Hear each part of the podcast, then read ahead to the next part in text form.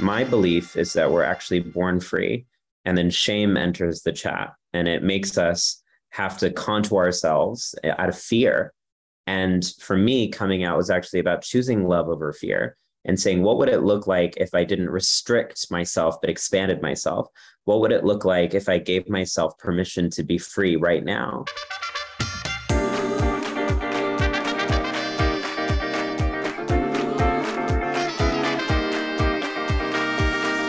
I believe that your personal life and your professional life are inherently linked. And when you do the work on both sides, you can become the most successful version of yourself. This is a place where wisdom meets leadership, where success meets spirituality. Welcome to Do the Work with Denise Love Hewitt. Welcome back. We are here for season three a short but excellent season. This season was brought to you by the South by Southwest Innovators Fund. Some of the interviews were conducted in front of a live audience focused on entrepreneurship and technology for their first ever annual Founder Summit. This year, in addition to the audio, we have video of these interviews. I'm so excited for you to see them. You can view them at the South by Southwest Innovators Fund.com. So that's SXSW Well, it is my great, great privilege and honor, big, big, exciting keynote speakers for us these next two days to have Alok here with us. Hi. Hi, how are you? I'm so good. I'm backstage here in Providence, Rhode Island before a show. Thank you for making the time. We really appreciate it. And for those of you that aren't familiar with Alok's work, Alok is an author, a speaker, a thought leader on nonconformity, and is currently on a world tour of their show. And if you have not seen it, I really, really suggest you do, because I saw it when you were in LA. Oh, cool. Yeah, it was fantastic. So, just to give you a little primer, Alok, the lens sort of which we operate in is understanding the intersection of business and spirituality the goal being to redefine leadership to be a little bit more holistic and a little bit more inclusive. And so that's sort of the tone and general cadence of the conversation we'll be having today. And so I'd love you to sort of share with us what, what was your path to leadership?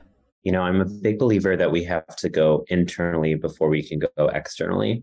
And I think so much of what's missing in the world is the lack of a grasp of understanding that we have souls first and that unless we it's not just that we have spirit but that we are spirit and unless we feel that internal closure then we're going to continue to recreate our wounds externally so it's strange because i think often when people think about leadership they want to hear about experiences that could fit on a cv but i'm here to say that often the most important experiences are those that people will never regard as professional they're lessons that teach us courage, lessons that teach us what it means to show up for yourself and not betray yourself, lessons that show us love. So I think my healing journey has actually allowed me to feel like I could lead because I realized that I was in control of my own life, that I was a leader of my own life.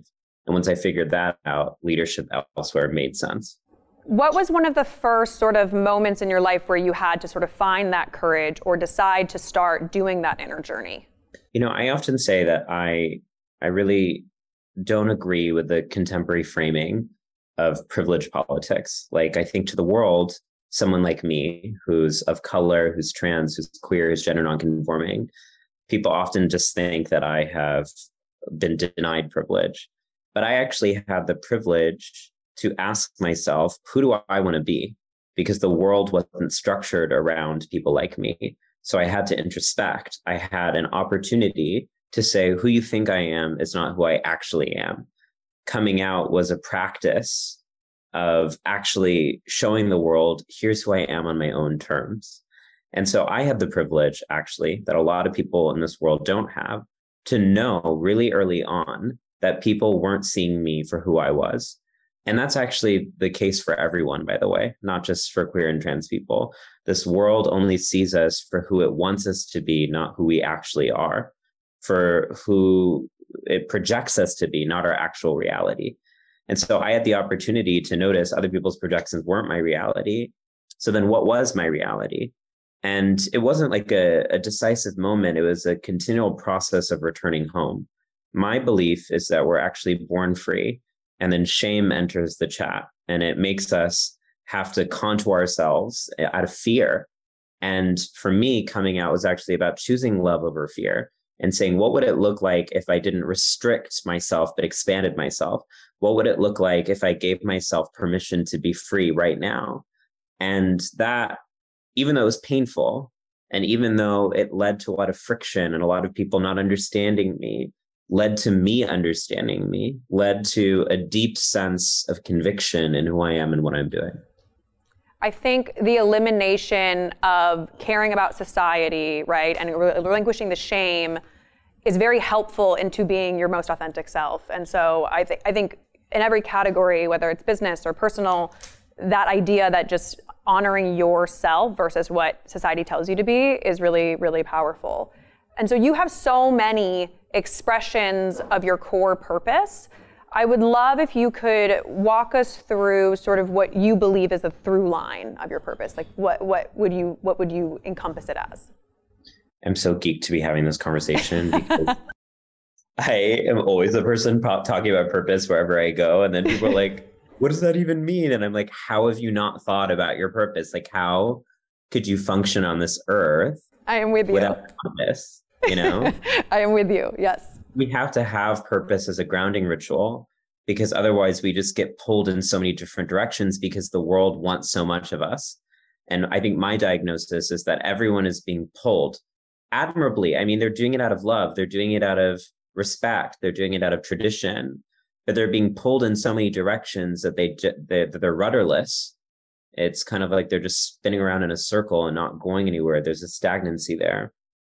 And for me, my purpose is is many faceted, but I think first and foremost, it's about teaching love. And you know, one of my favorite writers and, and inspirations is Bell Hooks, who's the author of an incredible book called All About Love that I recommend that everyone read if you haven't. And Bell Hooks says in that book that we're not taught how to love in this world we assume that our families are the ones teaching us that, but actually, our families often teach us that love can coexist with abuse. And so, as children, we're defending that narrative so that when we're actually presented with love, we reject it because we think that love and harm have to coexist and they can't. And so she says, in order to actually experience love in our lives, we have to encounter our lovelessness. And so she asks, where do we go in the world to learn how to love? And that's what I want my work to be, where people actually learn how to love. And what it means to teach love for me is to teach people that they are worth contradiction, they are allowed complexity, they're allowed a process and becoming, they're allowed to be thorny and complicated, they're allowed to be unruly and feral and confused and still be welcome I think we live in a world where love is so often conditional on how articulate we are, or how beautiful we are, or how all knowing we are. And I don't think love has contingency. And so I try to find love in some of the most desolate places. I don't think that we win politically, economically, in any way when we respond with the same frequency of hatred that we experience. We have to break that circuitry. And to break that circuitry, we have to believe in other people's capacity for transformation. And so another prong of that love is the is the belief in transformation, which is my purpose. I think we live in a world that teaches us that the status quo is the only way to live and that all alternatives are too threatening or too scary or too destabilizing. But I, I feel like I'm an ambassador for transformation because I've seen it in my own life. I've lived so many lives in this one. I've had to outgrow so many skins in this one. And what I've learned is that actually transformation is the currency of the universe. Like the seasons change, so do we. And so I want to teach people that change is possible. And I think that right now, that's what's needed so much because in our economic systems and our political systems, we seem to think that business as usual is the only way to function. When what we actually need right now is like radical imagination to reconsider what we thought was given it's not natural. It's the choices of a select few. I want to say two things. One is I love everything you're saying. I will get to my second question, which will be a follow up on this. But I think that so much of change work, we're so used to a culture of instant gratification, right? Like that we're going to do this thing, we're going to see the result. And when you're asking for transformation and when you're planting seeds of change and you're being loving, we don't always see the result. And we are blessed if we can close the loop and see the seeds grow. But oftentimes in that work, we don't get to see the flower bloom. We just plant the seed and we move on. And I think that's the challenging part of it is that being loving is not always it's not always reciprocity, right? And so what I want to ask you is that it's it's one thing to say, okay, I'm, and you do embody this, so I'm not saying that you don't, but it's to teach love and be loving. But then there are days where it's really hard to do that. And it's really hard to be loving when you've had a hard day and people are like spewing hatred at you. So, how do you do it? What I really want the world to understand is that all separatedness is an illusion. So, I think that I was really surprised that during a global pandemic, when we have to confront the existential reality that we all breathe the same air and that like political borders are arbitrary and don't protect us from the transmission of a virus, that we're profoundly interconnected, that we're still out here pretending like we're separate. That's just not, it's never been the truth. What happens over there impacts us over here. There's no us and them, there's no here and there.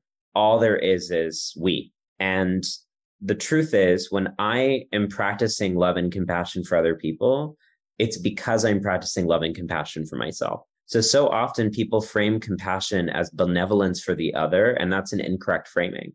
Let me explain. If people are trying me and I'm going to get angry, who is that ultimately going to impact? That's going to increase my cortisol levels. That's going to make it harder for me to sleep.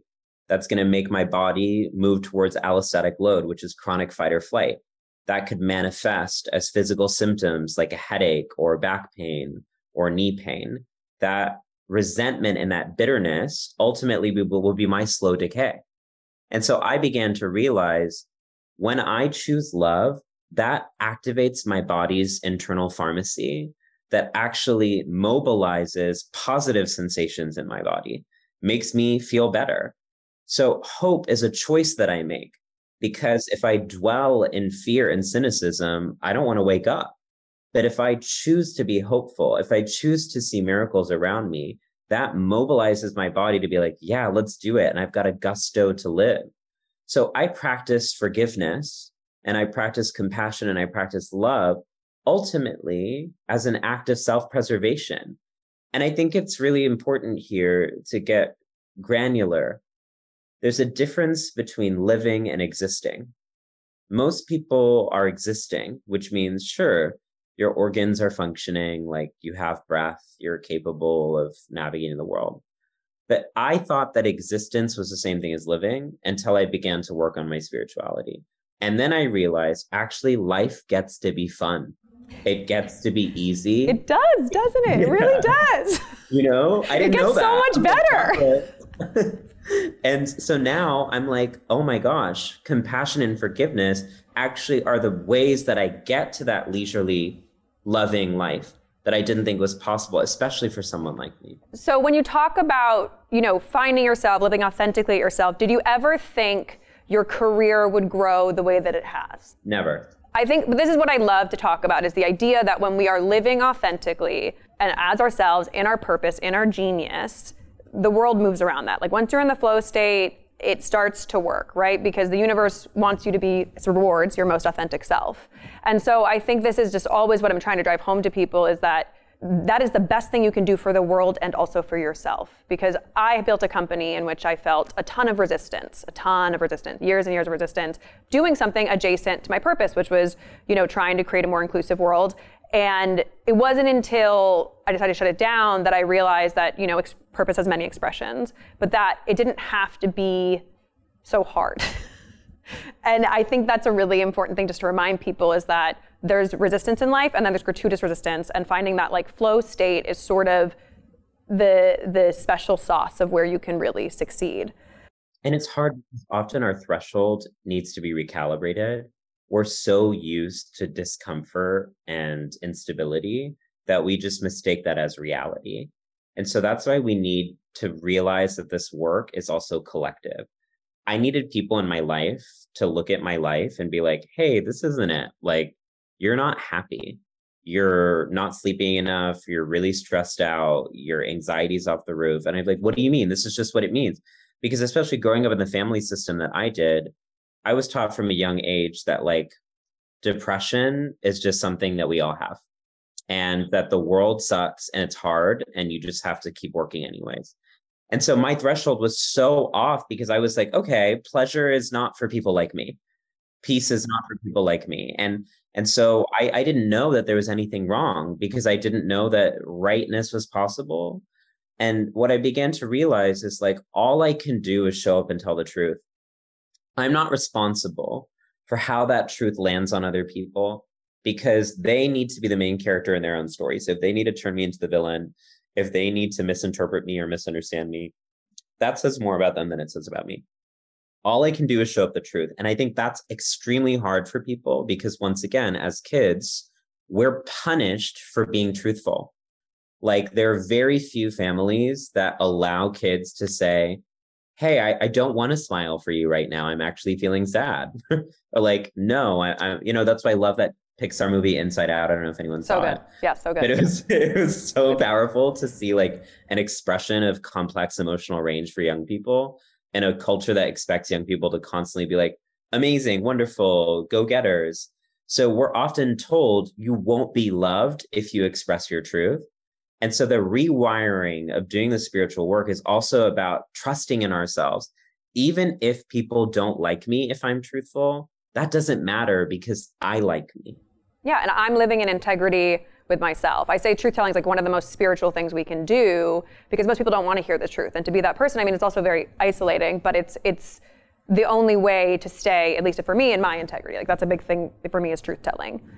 So, entrep- a lot of entrepreneurship, whether you're an artist, business leader, is about cultivating resilience. And we're going to talk about that a lot sort of over the next day and a half. But I, I want to talk to you about how you wear your resilience. Because I don't think it's always easy as someone who is not fully embraced by culture to just every day live, be, breathe. And then on top of it, you know, you're thrown a, a lot of other other things. So I'd love to know how is there like tools that you use? I think resilience is a bit of a muscle. I'd love to hear how you've cultivated it, how you continue to cultivate it, and what your practice around resilience is. Sure. So resiliency comes from vulnerability. And I know those things often aren't imagined as together, but they really are. Powerful people are people who know how to ask for help. Powerful people are people who rely on one another and need each other. I'm not interested in the fiction of individualism. I think it's a ghost story. My resilience is because I can call a friend and say, I'm in pain. Can we talk? My resilience is that I can let the people in my life know I'm really struggling. Can we work this out together? I don't feel like I should have to share in this alone. And I think actually the only way I'm able to deal with the kind of relentless crusade against me that for hundreds of years has tried to disappear people like me from the face of this earth. And that's not a metaphor, it's actually a material reality. There have been centuries of entrenched ideologies and political institutions that want to convince you that gender nonconforming and non binary people like me are fake, not that we've always lived alongside in this world. When confronted with that systemic erasure, I can't do this alone. No one can do this alone. So I do it together. And that's why friendship is a practice. Friendship is actually the salvation, the anecdote, the medicine for me in my life. I would say part of my practice is ensuring in my schedule I have time for long, leisurely dinners and lunches with my friends where I can stretch out my feelings, my thoughts, have an interlocutor so I can actually figure out what's going on inside of me. It's kind of like journaling through a conversation, being able to share with someone else. I think whenever I'm experiencing attacks, I let people know. I think for a long time as a young person, I used to feel like I can't let people know because I want to protect them. And now I started to realize this is not my own issue. This is our issue. We should not live in a world where people's appearance invalidates their right to exist in public space. That's absurd. And that's not just on me, that's on all of us. how have we created a world where people's what they're wearing has any bearing on their legitimacy? That's ridiculous. It's not about what we look like, it's about who we are. And until we create a world that recognizes that, this is not on me. And that work of being able to say this is not on me, I think has been the hardest work because I'm an empath, which the room, of course. and so I often took on other people's stuff as myself and like that the goal of me being alive was to fix everything for everyone else. And that's why this is even unfamiliar for me to say. It's like it's taken me a long time to get here, but now I understand these are our collective issues. These these are not individual issues. And, and that's why I feel like the the language around mental health in this country is really dangerous because it makes makes depression and anxiety and mental health individual people's problems and not actually natural responses to a world that is callous and cruel. And so we have to implicate the world. In my poetry, I write, there's no x ray large enough to scan an entire country. It is easier and more cost effective to blame you. And I think as mm-hmm. Americans, we internalize that blame. It's our individual shortcoming, it's our failure, it's our lack. But it's not, it's a systemic failure.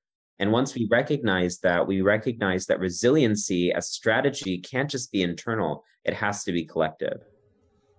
I love that. I love that so much because I think oftentimes when we're going through stuff, you're right, like we internalize it as our own thing and then we don't want to put it on other people or our struggle, or we can also play the sort of victim Olympics around, well, m- I have this privilege, so my pain is not as valid as this person's pain.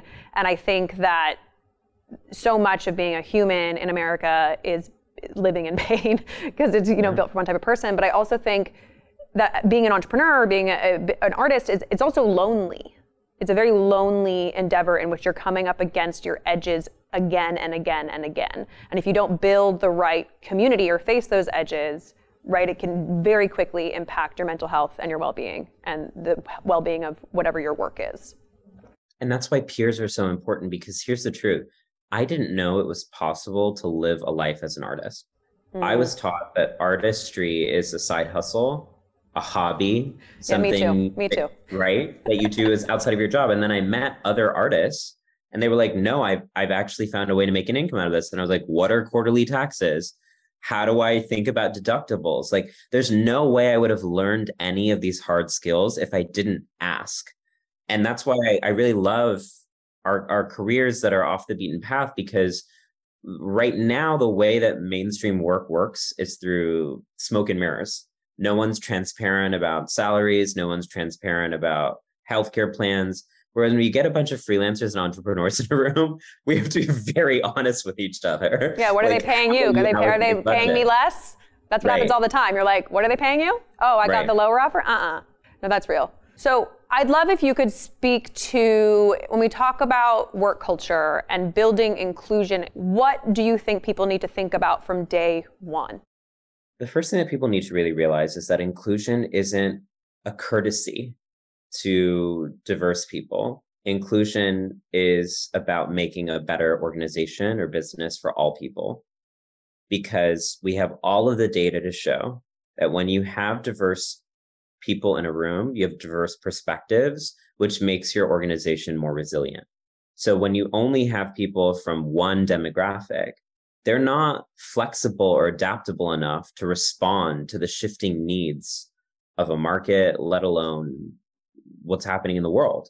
So inclusion actually is an asset for the entire group, not just something on the side. And I, I think one of the things I've been concerned with is that there's this kind of like diversity and inclusion movement that it's it feels very pigeonholy. It's still on the side. It's, very not performative. It's performative, right. yeah. It's not weaved into the fabric of the organization, which it should be. I think the next piece is what I began saying around the internal and the external. It's not just about um, like learning about gender, race, class, ability. Those things are important, of course, but it's also about learning about mental health because what I find is that if people are so committed to their resentment and their bitterness, they're not going to receive any of this as anything other than an attack. So they'll be like, well, my life was hard and I had to work hard. We're not diminishing the fact that your life was hard. But in order for you to have grace and mercy for people who are different from you, some part of you is unhealed. And that's why I'm always trying to bring the inclusion conversation linked to the healing conversation. They're often separate, but they have to be connected. Like, really, like, you're going to be upset about marginalized people asking for equity and not upset about the fact that you mistake a fishbowl as the only zone of possibility when there are eons of ocean, infinity for us here. Your abundance has been lost because of your trauma, not because of me. And you're outsourcing your pain and trauma onto me, but someone made you feel like you had to compete in order to be heard. And that's not about me. And so that's why I also feel like as an artist, I bring in more somatic and creative practices in the way that I do inclusion work, like journaling before we actually speak. So you can get out some of the nonsense and actually be like, what is the clarity that I actually need to have here? Like, actually, an open mic for me where everyone can actually feel honest about sharing their story, teaching people the power of storytelling. Yes, we can have identities, but those don't actually capture our entire stories stories allow us to experience each other three dimensionally. So I guess my approach includes like lessons from trauma work and healing work, lessons from creative industries like creative writing and diversity and inclusion work. And they all have to be together. I'm still stuck on um, your abundance is lost on your trauma. Whoa, that is good. That's really good. What have been some of the modalities and tools that have been most effective in your healing journey? Hmm. I keep a daily journal for the past 10 years of every single thing that I've thought, done, every person that I've met every single day. And it takes so much time. Like I don't want to sit out here and be like, it's like a quick, it's it's literally such an onerous task. But what it allows me to do is I can check, okay, today's September 29th. What was I feeling on September 29th, six years ago? What was I afraid of? And what I'm able to see is that the things that I was afraid of were so small in the scheme of my life. And there were probably other things that I should have been thinking about that I wasn't thinking about. And that creates in me a practice of humility where I realize how infinitesimally small I am. I know that NASA just released those new gorgeous photos of the universe.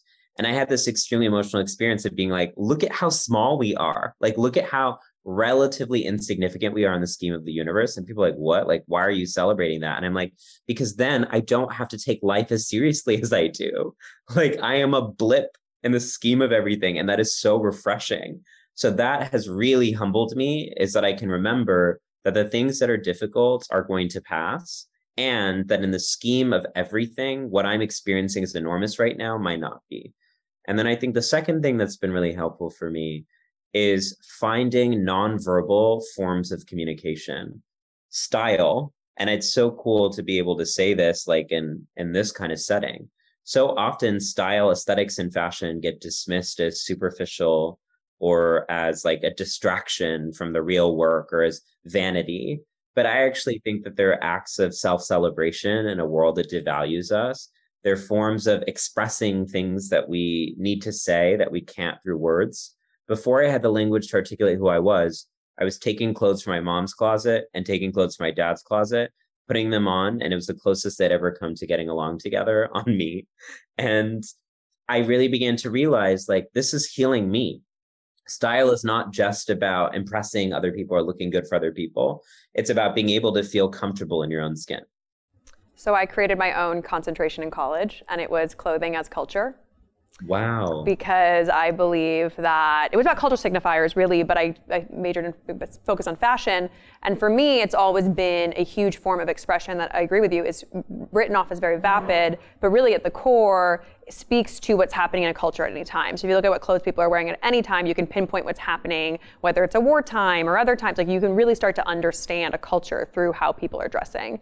So you are speaking the beat of my heart, um, which is such a big part of I think being a creative or multi hyphenate is the, having different creative outlets. And for me, fashion is a massive one, um, as it is for you. And I celebrate that in you.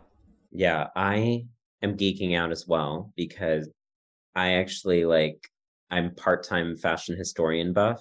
Woo! And what you're to your point, I mean, so many of the innovations we have in fashion around buttons, pockets, whatever, can actually link to wartime, can be linked to scarcity of products. Like it actually is a really powerful tool to understand serious topics like economy or borders or colonialism or war or gender. And the reason that it gets seen as vapid is because it's feminized. And I think that large makes a larger point around healing that people keep on looking to the abusive system to heal them and actually, that's not how healing works. We have to go to the knowledge systems, to the methods, to the approaches that are often diminished as vapid, futile, excessive, absurd. So when I am in a corporate business room and I'm asking people to practice breath and they're looking at me like, what are you doing? I'm like, that's exactly what we need to be doing. The very things that you think of as unrelated, as not having to do with this, they actually are deeply related because, by the way, you're not a machine. You're a human being, and your breath travels along your vagus nerve, which connects all of your vital organs. And how are you supposed to be making decisions that can affect millions of people when you're not embodied in your own self? Like, of course, you're going to create products that alienate the masses when you're alienated from itself. All these interviews of tech giants saying that they don't let their kids on the social media apps that they put out into the world. I'm like, you are dissociated. Thank you for letting us know that. what would a tech industry look like that was actually lucid, where people felt in their bodies and made technological innovation from that place, not from fleeing or escaping it? So it's actually the knowledge systems that we dismiss of as fickle and silly that have the keys. So things like fashion, things like creative writing, things like vulnerability that are dispossessed of material weight in our culture, those are the things that I rally for. Those are the things that I'm an ambassador for. And that means that maybe the business leaders you were looking for to be driven are not wearing boring suits, but maybe they're people with rainbow hair and mini skirts who you never thought as professional, but actually have the lessons and life experiences that can completely shift your industry. Can we just take that one step more granular? So, for people that are building technology, you know, if technology is not going to go anywhere, how do we build it more consciously? How do we build tools? So, I think a lot with like the things like Facebook. I don't believe it was mal, it had malintent. I believe that we can't possibly predict the future and know the repercussions of the technology when we build it. But I think we can do exercises to future proof or try and think about these things. And so I would love if you have any ideas around people building technology, how to do this more consciously or more thoughtfully that we don't repeat what has just happened in, in our tech cycle. I agree with you. I tend to operate from the premise that everyone is trying their best and that everyone's looking for love and connection.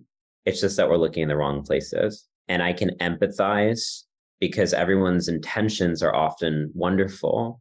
But then where my empathy stops is when people aren't accountable when their intention doesn't actually translate into the impact. And that's the crisis of tech right now is that an intention to make us an interconnected world, in fact, has made us an even more polarized world that has destabilized democratic processes across the entire world and that has spread rampant misinformation that specifically targets people like me. I mean, Media Matters, a think tank in DC, found that 80% of content shared on social media about trans people comes from right wing, biased, factually incorrect sources, which we can now trace to leading to over 330 pieces of anti LGBTQ legislation in 2022. So the same social media companies that changed their logos to rainbows during June are silent about how they've been platforming right wing misinformation about my community, which is fueling violence against us, both legislatively and physically. So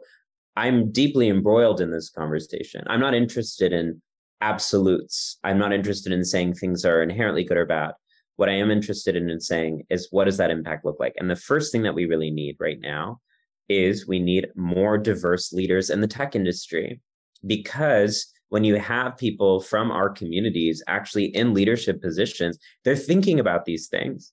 They're understanding the context of this. It's not removed. It's not some ender's game of looking on a screen and saying, oh, this is happening over there. It's happening to our friends, to our peers, to our family members. The lives we have, the biographies that we have, texture the way that we design and that we innovate. So, actually, once again, then diversity isn't just an asset for me, it's about creating a more ethical and humane product. Then the second thing is actually finding a way to get community feedback be integrated. Right now, it feels very perfunctory. Like, fill out this form with your issue, but there's not really something substantive. What does that actually look like as a business to model receiving feedback? I think that businesses have egos too. And what happens is that businesses are out here saying, we want to be good guys, which means that we're going to silence and censor any critique of us. What I admire about businesses is, hey, your critiques are totally valid. What ideas do you have? And actually seeing people who use your product, not just as customers, but as collaborators and creating a better product. What ideas do you have to make your experience with this better? Integrated feedback before, not just after the fact, at all levels where you can actually have users be involved in a substantive way. And then I think the third thing that I'd really like to see is more assessment. The rate of tech right now and the rate of innovation right now is on to the next, on to the next, on to the next, on to the next. So we never take a second to pause and be like, okay, so what did this actually look like? What are the lessons that we actually learned from this? And that kind of contemplation and reflection is once again seen as a negative asset it's a form of knowledge that's once again underwhelmed. But here's the truth contemplation and stillness are key to entrepreneurship. If you really want to create amazing, imaginative products, let people chill. Chilling is not actually being lazy. The more that we learn about the creative process, actually, when we're resting, our brains are actually processing and synthesizing so many things. And I see this really tangibly as an artist. I can sometimes just write an entire speech and people like, how did you do that? And I'm like, that's because for the past five days, I've been mulling on it while I'm doing other things. Well, the creative process, it starts pre verbally. So if you rush it, you're actually going to disconnect from the inspiration thought, right? So you actually need that downtime and that rest to actually fuel the full genius of the idea. But I want to talk about entrepreneurship for a second, which is I agree with you. I agree with everything you're saying. But if we look at the culture of entrepreneurship, which is fail fast to fail forward, like this move, move, move, capitalism, productivity, move, move, move, we got to make more money, all that, it puts a lot of people into what I believe is a lens of scarcity and the surviving self. And so once you're in the lens of scarcity and the surviving self, how do we ask people to get out of that?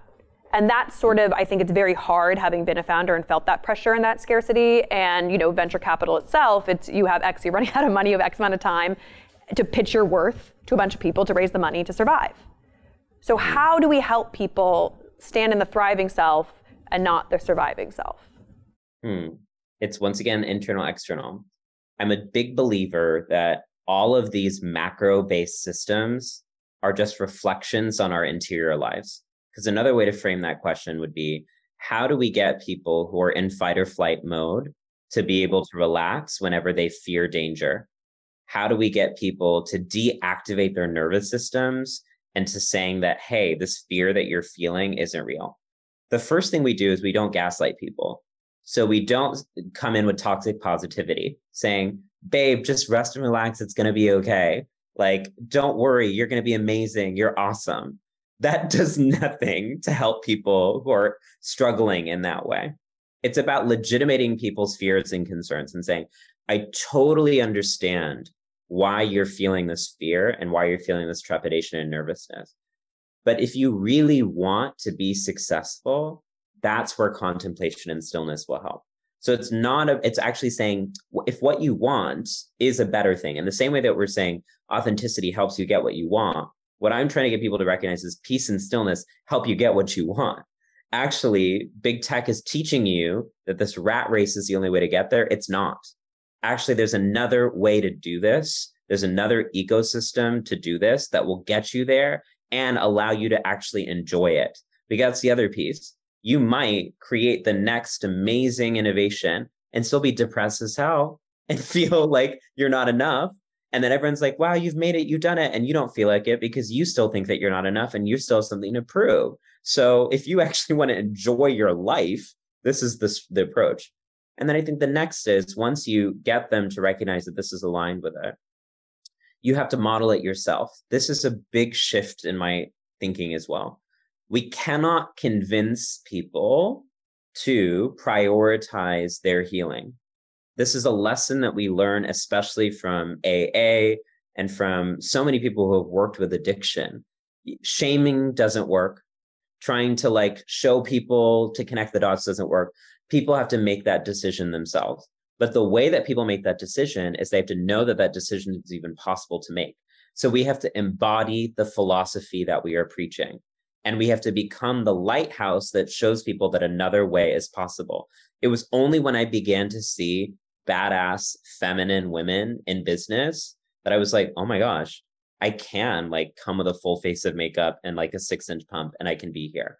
It wasn't someone saying me, hey, look, you can do that. That helped me. It was by seeing people there do it. So we have to live impossible lives to show people that it's not impossible. It's actually beyond your realm of imagination. And that expands your realm of imagination. So now instead of trying to convince people of what is, I'm going to show you. And I'd like to think that my life and my career are a testament to that. No one thought that what I've been able to materialize in my life would be possible based off of what I'm saying and who I look like. And what I'm trying to sh- show people is you have to believe by seeing. People see what people believe in what they see in. And then I think the final piece here is faith. And you know, earlier you spoke about universe that's amazing to speak about in a business context because most people are not looking to the universe they're looking to like shareholders that's their frame of reference and so what you're introducing here is a vocabulary around faith which is i need you to trust that there's a plan you might not know the plan you might not know the timeline of the plan but all the combustion of the the chaos is guiding you to where you needed to be all along and you have to surrender. And that is something that I think business people struggle so much. They want the semblance of control, autonomy, strength. Look at me. I'm on top of the market. Sometimes, and I think the pandemic once again was such an exciting potential moment for people to finally look and be like, old school business isn't working because the world is fundamentally changing rather than trying to subsume it into our pre-existent paradigm what if we surrendered and watched a new paradigm unfold around us? So, what faith allows us to do is to actually practice the quiet and diligent practice of saying it's going to be okay. It's a mantra I tell myself over and over again it's going to be okay. I love that. I want to go back to something you were talking about, which is embodied leadership, which integrated leadership is one of my favorite things to talk about, but it's one of these things also that can be a concept and not a reality. And so I think a lot of people are aware of things and their issues or maybe the, the, type of person they want to be. But the difference between being intellectually aware of something and having it be in your body. And when it's in your body and your awareness, that's when we become embodied, right? So I would love to know if you have any sort of practical tips for people to be embodied quicker. Because I, I, believe this is one of my, I actually believe if we can get the world to embody anti racism, you know, like be more inclusive, more accepting quicker. Because I think most people think they are inclusive, right? This is this is the big fallacy of 2022 is everyone's like, no, I'm inclusive, and you're like, no, you're not. And so how how do we get people there faster? How do we get in the body faster? Do you have any ideas?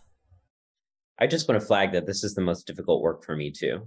So I'm in it in the trenches with you all. I mastered the art of dissociation as a young person and intellectualizing my trauma was a way of not feeling it in my body. That's why I'm a third generation academic. I was really drawn to like being heady and cerebral because that meant I didn't have to feel the extent of the grief and the pain in my body. And my art practice was the only way that I allowed myself to express emotion because it was permissible when it was on stage or it was permissible when I was writing, but that was still about having containers for it like if I allowed myself to fully feel it, I would be undone. But here's the secret we have to become undone in order to be remade. We have to unlearn in order to learn. The shell that we've created based off of our trauma armor is not a life. And in order to truly live and not exist, we have to go through this cyclical process of shedding in order to receive. And so I think the first thing is is notice the things that trigger you. that you have irrational reactions to, that you don't like to see, that make you uncomfortable, and slowly start digging into those things. What lessons are being had there? And when you feel that pain, don't run away from it. Don't try to dissociate from it. Don't intellectualize it. Don't therapize it away. Sit in your pain and ask yourself, what is coming up for me? Chances are there's a repressed memory there. Chances are there's something that you didn't allow yourself to feel in the past there. That's our body trying to communicate with us. Without language, it uses pain, it uses bodily sensation. And then what you begin to realize is that when you actually listen to it, it loses its stranglehold on you. It's just wanting to be witnessed. And so then you let it go. And then in its place, you begin to realize that you're more aware of the sensation of charm and joy. So embodiment is not just about feeling your pain, it's also about feeling your joy, your curiosity, and your sensation. So I used to think dissociation would protect me because it was preventing me and shielding me from experiencing hard things, but it was also preventing me from accessing good things at all. So an embodied practice also allows you to notice, hey, maybe the reason that I am jealous about someone is because I'm curious about a part of myself that I've not explored.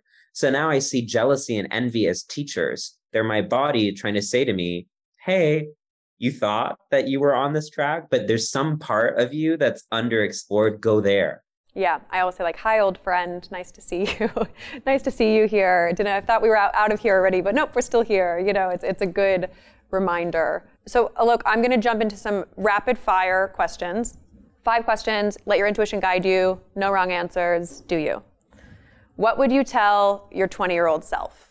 You're doing the best that you can, and that's beautiful. What is the last book you read? I'm reading a book right now on the history of patriarchy. Oh, do you know what it's called? Patriarchs, I think. okay. It's coming out okay. in, a, in a month. I will, I will get it. What are you struggling with right now? Balance. I feel like I have so many opportunities that I want to take and I need to sleep and I don't know how to reconcile those. And you're in a different city every day. Right. yeah. What is bringing you joy right now? Being on stage. I'm just having so much fun. I love that. And what is the best piece of advice you have ever received? Hmm. There's so many, so I'm trying to choose what is the best. I think I would say that I can't give you advice because I don't know your life. Ooh, that's a good one. Oh, look, this was a gift and a joy, and thank you for making the time. I know you're incredibly busy and you're doing a show every night, so it means the world to us. So thank you so much. Thank you. And thank you so much for elevating these conversations. And it's been such an honor to be able to connect with you. All right, break a leg tonight. These are some good, good, juicy takeaways. The first one being abundance is lost on trauma. This one got me. I think it's the most concise way to put what I'm feeling in the current workplace world is that we are missing out on so much abundance, whether that be love or money, and it's being lost on trauma, on the lack of healing. And as Alok said, the healing conversation is inherently linked with the leadership conversation. We need radical imagination. Maybe the leaders that we need aren't from the system that harmed us. My therapist says when we derive things to meaning, we limit ourselves to what has been experienced. And this is a great example is that we can only imagine what we know. And if we were to suspend what we know, there's huge opportunity ahead of us. And so I want us to remember that when we look at our models of leadership, maybe they aren't the ones that we're looking for. As we drive home probably every episode on this podcast, and Alok so lovely drove home for us once again, is that the internal is the external. The outer is the inner. These things are inherently linked, and we cannot be great leaders without doing the inner work. We have to lead by example. We cannot teach people to prioritize their healing. We can only show them when we do it for ourselves, as an example, why they should follow. That's what I've seen in my work is that the more that I integrate and do my work, you don't have to really preach or say anything. People can just notice that you're more at peace. And that is something I hope everyone chooses and searches for to be more at peace. We have to live impossible lives to show people it is not impossible. It is just beyond our current realm of imagination. This one is good. We have to live impossible lives. And lastly, sit in your pain. It is the only way through, and it is okay. This podcast is one of the most nourishing things that I do with my time, and it could not be possible without a select few people who really have put their time and energy to make this podcast live. So thank you, Wine Design, South by Southwest Innovators Fund, Lenny Skolnick, and Young Scorp Social. You guys really are the unsung heroes this podcast, the little pod that could. I thank you so, so much and can't wait to hear all of your feedback on this amazing season.